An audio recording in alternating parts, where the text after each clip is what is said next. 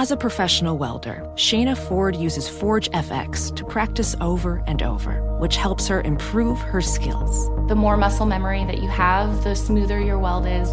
Learn more at meta.com slash metaverse impact. You know success when you see it.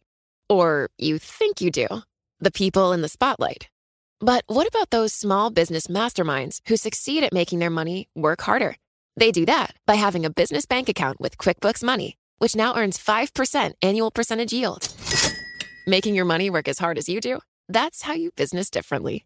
Learn more about QuickBooks Money at quickbooks.com slash 5APY. Banking services provided by Green Dot Bank, member FDIC. Only funds and envelopes earn APY. APY can change at any time.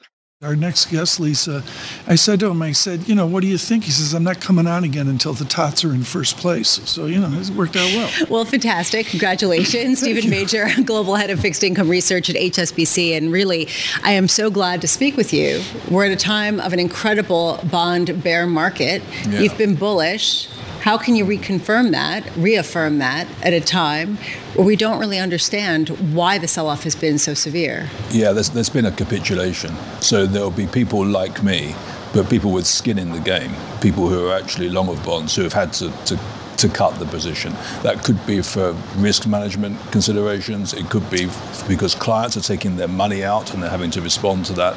So I think there's a capitulation. There's evidence of capitulation in the way the term premium moved. So it's the back end that, that's where the action is. And I think there's a lot more uh, safety in the front end right now. You can see uh, twos are behaving differently. Maybe for the first time this year, twos have become safe. And I think the mantra has been don't touch the twos all year because you would have been going against the Fed. If the Fed's done now, more or less, then you're fairly safe entering twos. And that's how the bond market can start to perform better. Money will creep up from the front. That's why people are leaving the back end alone at the moment. There's a lot there to unpack. Yeah. I just want to go to the whole capitulation story. Yeah, yeah. You said there are signs of capitulation. Where? Who is selling so aggressively well, at a time when a lot of people are saying it's a buyer strike?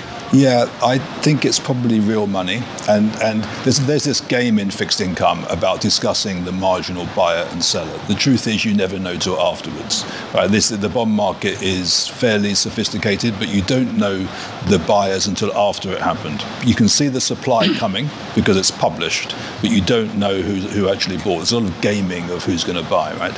It's, it seems to me the marginal buyer has to be domestic, so it has to be here in the US because the official sector overseas is not sponsoring the market as it was before. Mm. The private sector isn't picking up enough, so it has to be inside here. Now, 70% of treasuries are held in the US. Of course, the Fed's a big part of that, but but the, but the, the, the story is it has to be here. It's probably not the banks. Uh, real money has already taken long positions and may be adjusting. So it has to go into retail. It has to go. It has to go to, to small investors. It has to go to those who are in equities. So big investors on a multi-asset basis. So people coming out of stocks into bonds. People going from cash into bonds. That's where the marginal buyer right. is. The great fear here, Steve Major, is what I call the Whalen silence. Chris Whalen, with his wonderful one volume of America financial history, where in the bond market you're trying to do something, and all of a sudden on the other end of the phone, whether it's the 18th, yeah. 19th, 20th century, yeah. there's silence. Are we anywhere near that? Yeah. Well, th- that's a really good point because it does seem that there's been a bit of a buyer's strike. And yeah. so the evidence for that is in the auctions. So you look at the cover ratios, so how many people showed up to buy mm. the bonds at the auction. There's less there, especially in the long end, the 10 and the 30 year paper.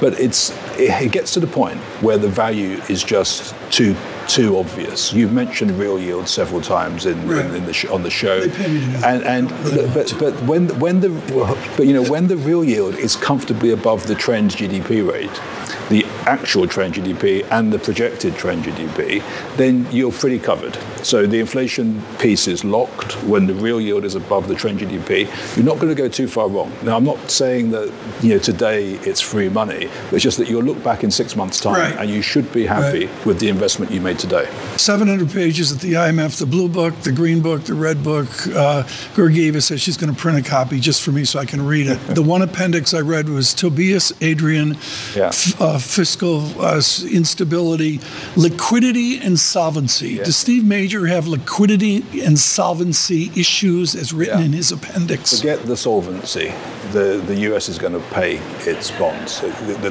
the, the, idea that you have a ratings issue and that ratings explain the yield shift. so, what about liquidity? Liquidity, now, this is the, the price of getting stuff done in plain English, right? That's what liquidity is. Uh, so, uh, when the market is illiquid, it's more difficult to get a big trade done. So, you have to pay a bigger bid offer spread. That's, that's my simplistic, uh, plain English explanation. Uh, there is a liquidity issue right now because the banks aren't prepared to hold big inventory. The intermediaries are, just not there. And, and liquidity and risk premium tend to move together. So if, if we have an illiquid market, then the risk premium goes up, and that's your term premium and the higher yield in the long end. That's what's happening right now. I look back at this and I think you've got record moves in the term premium, even back to 2013.